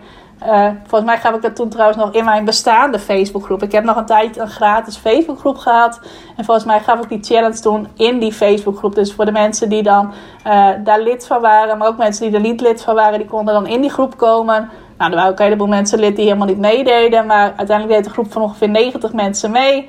En gaf ik dus elke ochtend een workshop via Zoom. En elke avond een vragenuurtje via Facebook Live. Nou, en vervolgens kreeg ik daar zes nieuwe leden voor mijn Ik Help Jou Online Academie voor. Dus het pakte ook nog behoorlijk succesvol uit. Dat is een behoorlijk uh, uh, goed percentage. Als je negentig deelnemers aan een challenge hebt en zes daarvan worden klant. Uh, dan doe je het heel goed. Dus uh, ook weer een goede percentages zeggen vaak meer dan aantallen. En een percentage van ongeveer zes tot zeven procent die uh, ook een vervolgstap met je wil zetten. Dat is een heel goed, uh, heel goed percentage. Meestal ligt het gemiddeld zo tussen de drie en de vijf procent. Dus ik kwam daar zelfs bij mijn eerste challenge al iets boven. Nou, die challenge is wat ik zei. Ik voelde gelijk van dit is iets voor mij. Dus die ben ik gelijk ook in dat, die periode vaker gaan geven. Begin twintig achttien. Ja, twintig achttien zitten we... Nee, dat zit er begin twintig negentien. Even de jaartallen door elkaar. Nee, begin twintig negentien ben ik een volgende challenge gaan geven. Nou, die ging over verdubbel je succes voor twintig negentien. Nee, volgens mij zit ik toch in de verkeerde jaartallen. Nee, twintig zeventien ben ik die, het membership gestart. Nou, ik ben nu helemaal in de war. twintig zeventien ben ik het membership gestart. twintig achttien ben ik voor het eerst een challenge gegeven. En toen in twintig negentien ben ik dat nog een aantal keer gaan doen. Ja, nu zit ik weer goed. Misschien zei ik het net ook al zo, maar uh, eventjes uh, de goede jaartallen. Begin twintig negentien gaf ik mijn tweede challenge. Toen later in twintig negentien gaf ik er nog eentje. Even wat water tussendoor. Terwijl ik nog steeds denk dat ik op de verkeerde jaartallen zit. Maar goed, dat doet er nou niet toe. En toen in twintig negentien werd het weer tijd voor een volgende level. Die challenges bleef ik trouwens ondertussen gewoon geven. Want dat vond ik ontzettend leuk om te doen. Die gaf ik toen denk ik zo'n drie keer per, uh, per jaar. Terwijl er even niets door de brievenbus viel. Maar Uh, Toen in twintig negentien, toen ben ik ook weer een coachingstraject gaan volgen. Een groepscoachingstraject bij Kim Munnekom. Ken je misschien ook wel. Heb ik het ook wel vaker over in deze podcast. Zij had toen een inner circle waarin zij uh, ondernemers coachte om meer volgens de law of attraction te gaan, uh, gaan ondernemen. Nou, ik was altijd echt een prestatiemeisje om het zo maar even te zeggen. Altijd bezig met die aantallen. Nou, dat hoorde je net ook wel met die driehonderd en die negentig enzovoort. En ik dacht, ik moet daar wat relaxter in worden. Ik moet dat meer mijn focus, of ik moet dat niet, maar ik wil graag mijn focus wat meer van die aantallen en die doelmodus afhalen. En ik wil meer vanuit rust en vertrouwen gaan ondernemen. Dus toen ben ik bij Kim een half jaar traject gaan, uh, gaan volgen. De Inner Circle heette dat. Waarin zij elke week live coaching gaf en uh, trainingen gaf. Super waardevol. Heb ik echt ontzettend veel aan gehad. En op een gegeven moment had zij ook als uitdaging om eens te kijken of je een V I P-traject kon ontwikkelen voor uh, nieuwe klanten of voor bestaande klanten. Want dat had ze zelf op een gegeven moment ook gedaan. Nou, ze gaf er ook tips voor. Ze deelde haar ervaringen daarmee. En ik merkte dat dat mij wel aansprak en dat ik ook voelde van ik ben er nu aan toe om dat ook aan te gaan bieden. Uh, een V I P, dat was dus dat je ook één op één door mij gecoacht werd en dat we een mastermind groep hadden. En dat ik een klein groepje ondernemers extra begeleiding ging geven. Nou, dat ben ik toen in de zomer van twintig negentien gaan uitwerken. Als weer een vervolgstap, weer een uplevel stap. Ook weer een tip voor jou. Voel zelf wanneer je toe bent aan een nieuwe fase of een nieuwe stap in je ondernemerschap. En uh, ja, ga er dan ook op doorpakken. Want als je zoiets voelt is dat een teken dat het ook de juiste keuze is. Dus dan ben ik een V I P-traject gaan ontwikkelen. Groeisprong heette dat. En ik heb dat vooral in juli. In juli had ik vakantie, heb ik dat uitgedacht. En ik lanceerde het begin augustus. En ik kreeg er gelijk heel veel aanmeldingen voor. Of heel veel, maar in elk geval, ik had vijf plekken. En die vijf plekken, vier daarvan waren heel snel vol. Eén uh, dame zei dezelfde dag nog, ik doe mee. En heeft ook gelijk de betaling gedaan. Nou, toen was er een volgende dame, die mailde mij eventjes. En die had de andere dag besloten dat ze meedeed. Nou, nog weer een dame. De dag daarna kreeg ik nog een berichtje van iemand die het ook heel erg zat, zag zitten. En die ook zich aanmeldde. En ik had echt binnen een week vier van de vijf plekken al vol. Nou, ik dacht, dat is een signaal dat dit een goede stap is. En dat, uh, dat ik hier verder op mag doorpakken. En toen is er ook nog de vijfde dame er ook bij gekomen. Waardoor ik startte met een volle groep. Denk je misschien van ja, met vijf is dat toch niet echt een uitdaging. Nou, voor mij was dat absoluut wel een uitdaging. Ook qua uh, prijs die ik vroeg. Ik had tot dan toe eigenlijk alleen maar aanbod tot uh, maximaal vierhonderd euro. Nou, zo'n V I P-traject zat aan iets andere prijs aan vast. Dus dat is voor mij ook wel echt een overwinning op het gebied van prijzen vragen. Waar ik echt heel lang uh, mee geworsteld heb. En ik had gewoon een ontzettend leuke groep dames. Allemaal hele leuke uh, ondernemers. Heel leergierig en heel fijne energie om zich heen. En zo ben ik dus dat groeisprongtraject gestart. Dat was een traject van vier maanden. Het was ontzettend waardevol, ontzettend leuk om te doen ook. En uh, ik besloot ook om daar een tweede ronde van te starten. Ben ik ook gaan doen. Daar waren weer andere dames die aansloten. Plus een paar dames die uh, nog wel een ronde mee wilden doen. En uh, ben ik dat nog een keertje gaan doen, dat traject. Nou, dat was ook voor vier maanden bedoeld. Maar vanwege corona liepen dingen toen wat anders. En is dat traject iets langer, uh, heeft dat iets langer gelopen. Was ook weer ontzettend leuk om te doen. En dat was dus voor mij weer een volgende uplevel. Ik heb nu ineens ook een V I P-aanbod. Nou, ik heb dan ook nog in de, uh, het najaar van twintig negentien een Vlibitsa weekend georganiseerd. Een ondernemersweekend op Vlieland. Dat was niet iets wat ik ver van tevoren bedacht had. Het was niet iets wat ontstaat zoals die andere uplevel dingen van mij ontstaan. Meer een spontaan idee wat ook ontzettend leuk was. En uh, ja, zo had ik dus ook meer uh, live coaching, meer één-op-één coaching en coaching op een wat hoger level. Nou, toen kwam twintig twintig. We weten allemaal wat voor jaar dat geweest is. En ik merkte aan het begin van twintig twintig, dat is wel iets wat ik aan het begin van het jaar dan merkte, dat uh, mijn membership model niet meer helemaal klopte. En ondertussen was het membership waar ik lid van was, wat ik vertelde over die ondernemers in Canada, uh, was ook gestopt. Zij waren ermee gestopt, omdat zij uh, ja, in een nieuwe fase van hun leven kwamen. Uh, ze gingen een gezinnetje stichten en toen voelden ze van, hey, het membership past niet meer zo goed bij onze levensfase. Nou, toen dacht ik van, ja, dat zal voor mij niet aan de orde zijn. Uh, Dus ik ga lekker door. Ik ga jaren door met mijn membership. Ik ga er nog jaren mee verder. Maar ik merkte op een gegeven moment dat bij mij ook wel wat begon te knellen. Van ja, ik ben altijd weer nieuwe dingen aan het ontwikkelen. Er gaat best wel veel tijd in zitten. Uh, ik overwelm mijn deelnemers misschien ook wel eens. Uh, omdat er zoveel te vinden is in mijn academie. En ik zag ook wel aan sommigen dat ze juist daardoor geen stappen zetten. Doordat ze juist zoveel kregen aangereikt. Ik merkte ook nog steeds dat het best wel een uitdaging was om het uit te bouwen. Het groeide heus wel. Maar ik denk dat het op maximum uh, vijfenvijftig leden had. En ik voelde dat ik toch toe was aan een ander verdienmodel. En wat ik in gedachten had was om een uh, losse op zichzelf staande online training te ontwikkelen. Of meerdere online trainingen. Uh, dat zag ik trouwens toen in die fase ook bij Kim. Bij Kim Munnekom, bij wie ik nu nog steeds trainingen volg. Dat zij ook op zo'n model over was gegaan. Met uh, meerdere losse trainingen waarbij je dan live coaching kreeg in een Facebookgroep. Ik dacht, dat spreekt mij wel aan, zo'n model.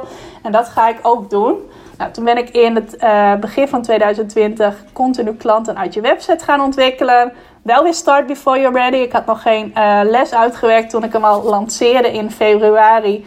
En er sloot gelijk een hele leuke groep ondernemers op aan. Die zeiden van, hey, wij willen deze training wel als eerste volgen.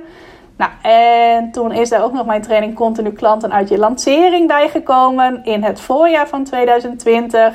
En zo zag ik van, hey, dit werkt ook. Er zijn ook ondernemers die enthousiast zijn om uh, een losse online training bij mij te volgen. In mei heb ik toen nog een lancering gedaan voor continu klanten uit je website. En toen sloten er zelfs negentien ondernemers aan. Was voor mij ook weer een nieuw aantal om in een lancering te bereiken. Dat er negentien mensen tegelijk in een training van mij stapten. En dat zag ik allemaal als signalen van, hey, ik mag mijn membership geleidelijk gaan afbouwen. Nou, dat heb ik toen ook niet van het een op het andere moment gedaan. Maar dat is geleidelijk gegaan. En ik ga dit nieuwe model met losse trainingen, dat ga ik verder uitbouwen. Nou, en dat is eigenlijk gedurende twintig twintig verder ontstaan. Dat ik mezelf ook die toestemming heb gegeven van, ik ga het membership afbouwen. Hoewel er ook best wel wat ondernemers waren die heel erg gehecht waren aan het membership. Wat ik ontzettend leuk vind en ontzettend mooi vind. Maar ik voelde toch van, ja, ik wil een paar veranderingen gaan aanbrengen.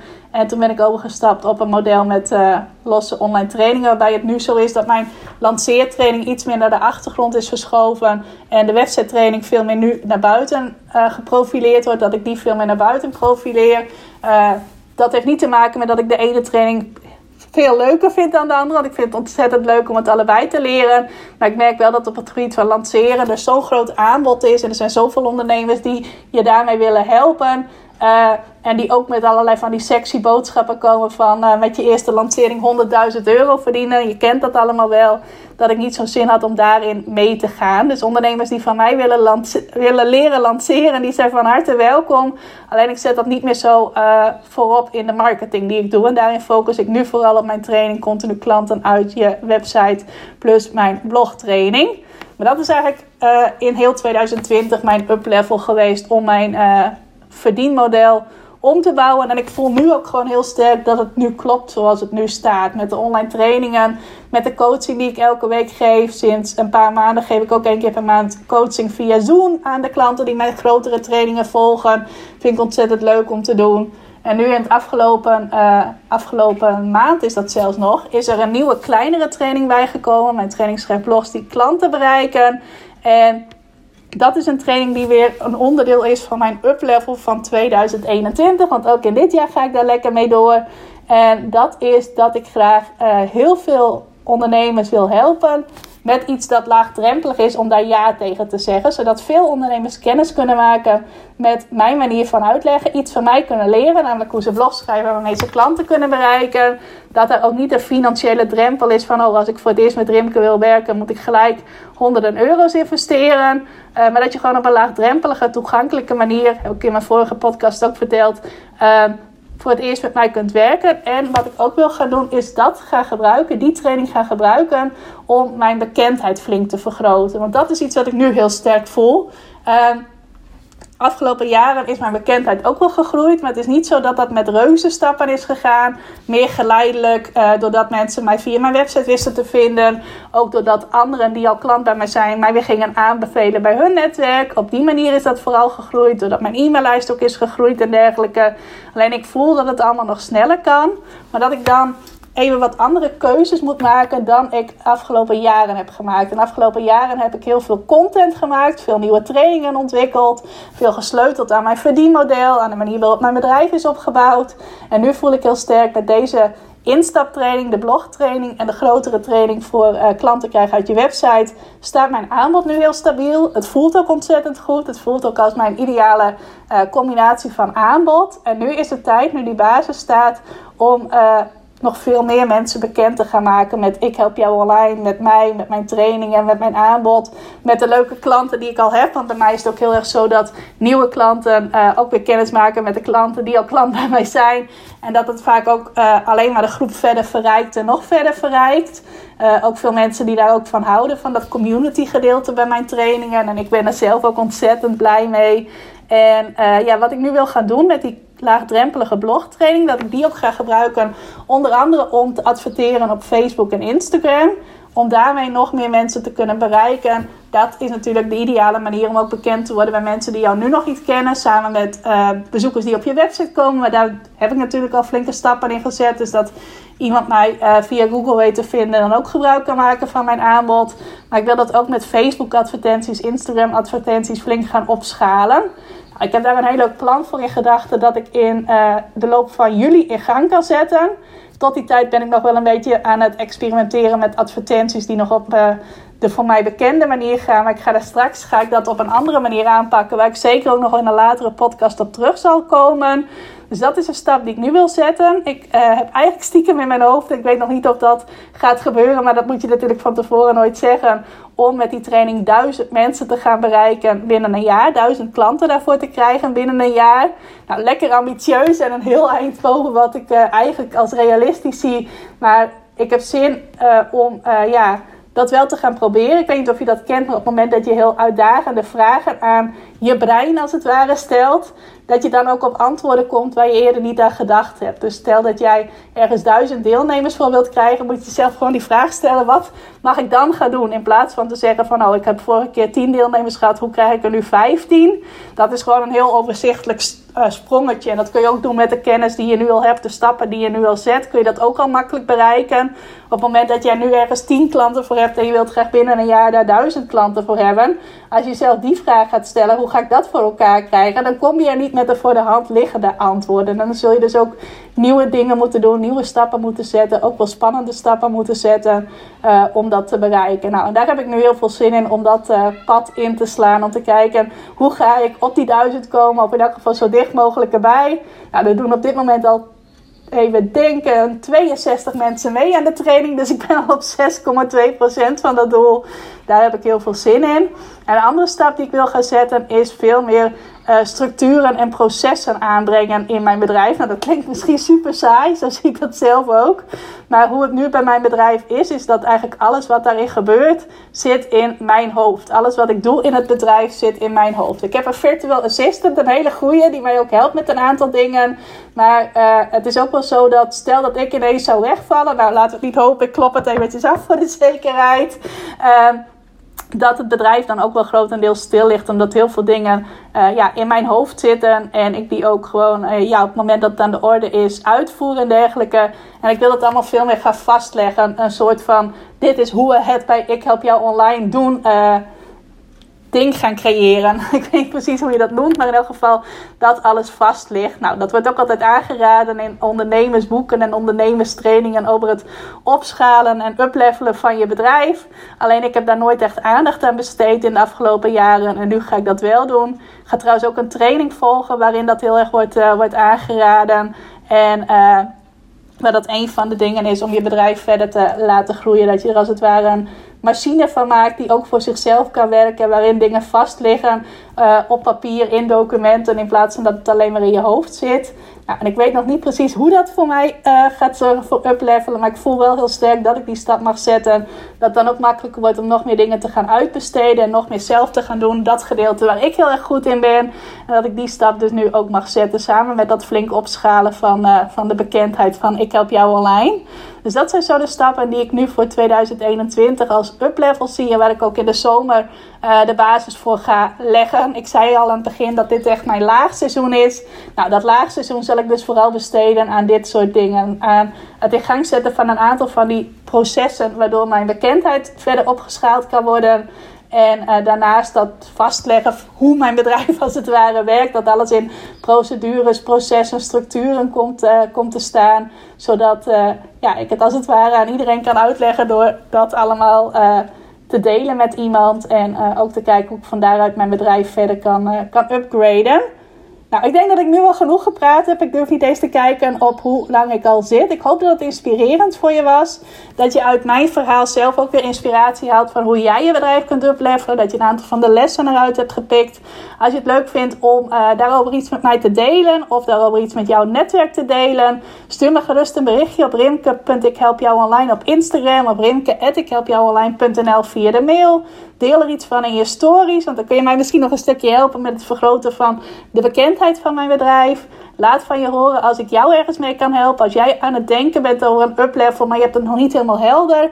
Vind ik het ook heel leuk om met je mee te denken, mee te kijken. En uh, ja, laat vooral van je horen als er iets inspirerends voor jou uit, uh, in zat. Niet uit zat, maar in zat. Want uh, ja, dan weet ik ook uh, of, uh, of je waarde uit hebt gehaald. Laat dat weten. En ik ga voor nu zeggen, ik ga het niet nog langer maken, een hele fijne dag. Dankjewel voor het luisteren naar deze aflevering van de Ik Help Jou Online podcast. Vind je nou net als ik dat deze podcast nog veel meer mensen mag bereiken en mag inspireren? Zou je mij dan misschien willen helpen? En dat kun je op twee manieren doen. Als jij de podcast beluistert via de Apple Podcasts app, Dan kun je daarbinnen een review voor mij achterlaten. Nou, je kunt een aantal sterren geven. Je kunt er ook nog een tekstje bij schrijven.